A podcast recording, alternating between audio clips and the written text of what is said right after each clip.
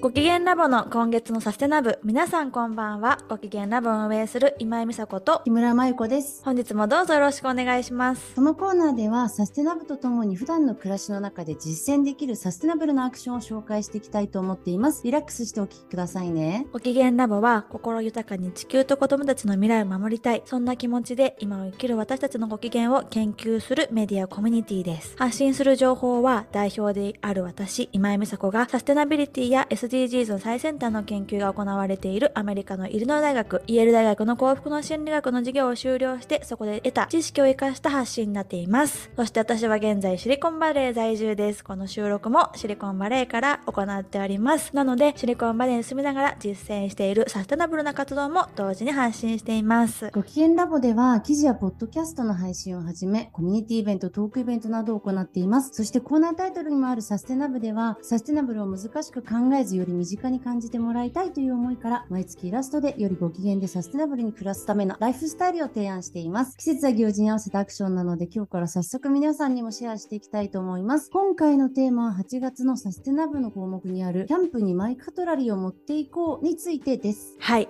8月も最終週になりましたね。ね皆さんはどちらにお出かけ行きましたでしょうか？私はですね、サンフランシスコサステナブルツアーと題して、この前回のね、ウォルト・ディズニーカンパニーが実践するサステナブルのところでも紹介させていただいた、モントレーベイ水族館に行ってきましたよ。まゆこはどこかに行きました？私はですね、山中湖に行ってきました。いいね。うん、すごくね、自然がたくさんで癒されたんだけど、うん、天然成功カップをね、持ち歩いて、ビールを飲んだりして、で、改めて可愛くて便利だしね、サステナブルなアイテムだなと思って、自分で実感してきたとこです。いいね、そのステンレスエコカップ、ご機嫌ラボ初のオリジナルアイテムとして販売したやつを持ち歩いてくれて嬉しいです。そして今日は私たちが紹介したいカトラリー製造メーカーの大泉物産っていうのがあるんだよね。そうなんです。え燕市とはたくさんのご縁をいただいて4月にご機嫌ラボのサステナブルツアーでお邪魔もしてるんだよね。そう、今年のね4月にサステナブルツアーということで燕のいろんな企業さんを回らせていただいたんだけど、その時の様子これからご機嫌ラボのサイトの方で記事を紹介するので、ぜひチェックしてみてください。で今回のサステナブ8月ではカトラリーを持ち歩こうっていうあのものを入れてるんだけど、うん、カトラリーを持ち歩くっていう行為でこう使い捨てのプラスチックのゴミとかが減るアイデアをシェアさせてもらった時にとても会社の方が共感してくださって一緒に何かやりたいねって話をしてくれた企業の一つが大泉ブーさんだったんです。そうなんです。保険ラボのサステナブを紹介させてもらってイラストがとにかく分かりやすくて誰にもできるって言ってくれたんだよね。ね嬉しかった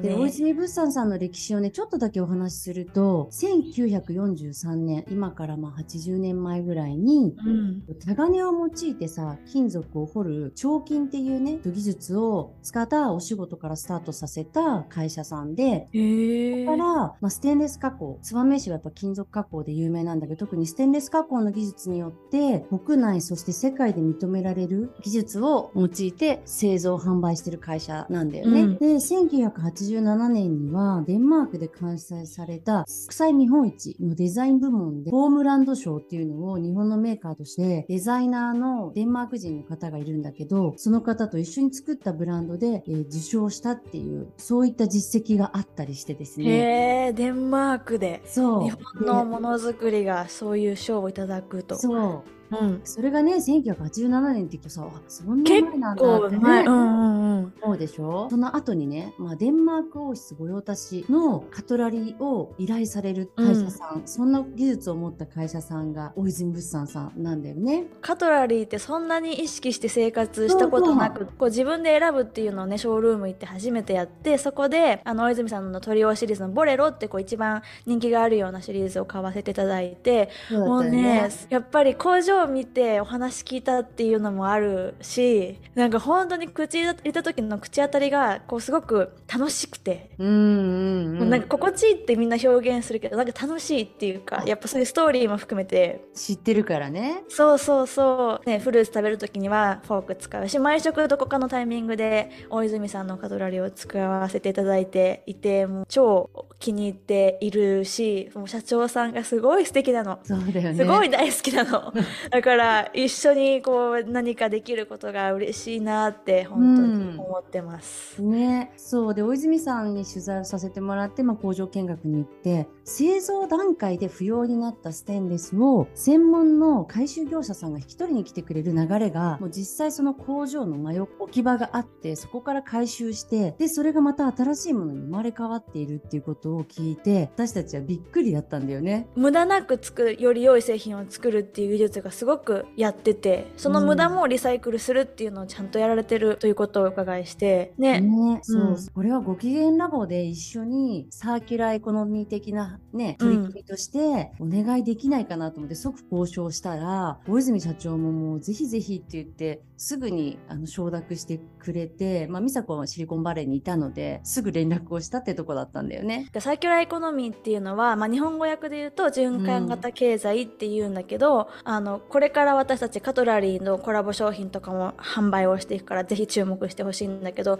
で第1弾がステンレスのエコカップででこれからまたカトラリーとかもコラボ商品出していくよねっていう時にこう新しいものを販売させていただいてそしたら買った人っていらなくなるものが出るわけじゃないですかカトラリーとかって、うんね、家のさ収納スペースにもやっぱ限りがあるし、ね。うん、でなんとなくもう何十年も使っちゃっててちょっと鉄臭くなっちゃってるようなものとか眠ってたりするじゃん。あるある。なんかご機嫌ラボでこう引き受けてあのリサイクルするよっていう循環をねこう売ったからにはちゃんと回収私たちもするような姿勢を見せていきたいって思っていたから、うん、あのあの大泉ブーサーさんに一緒にじゃあその回収をやろうっていう風に言ってくれたことはすごく嬉しくてすごく私のやりたいこと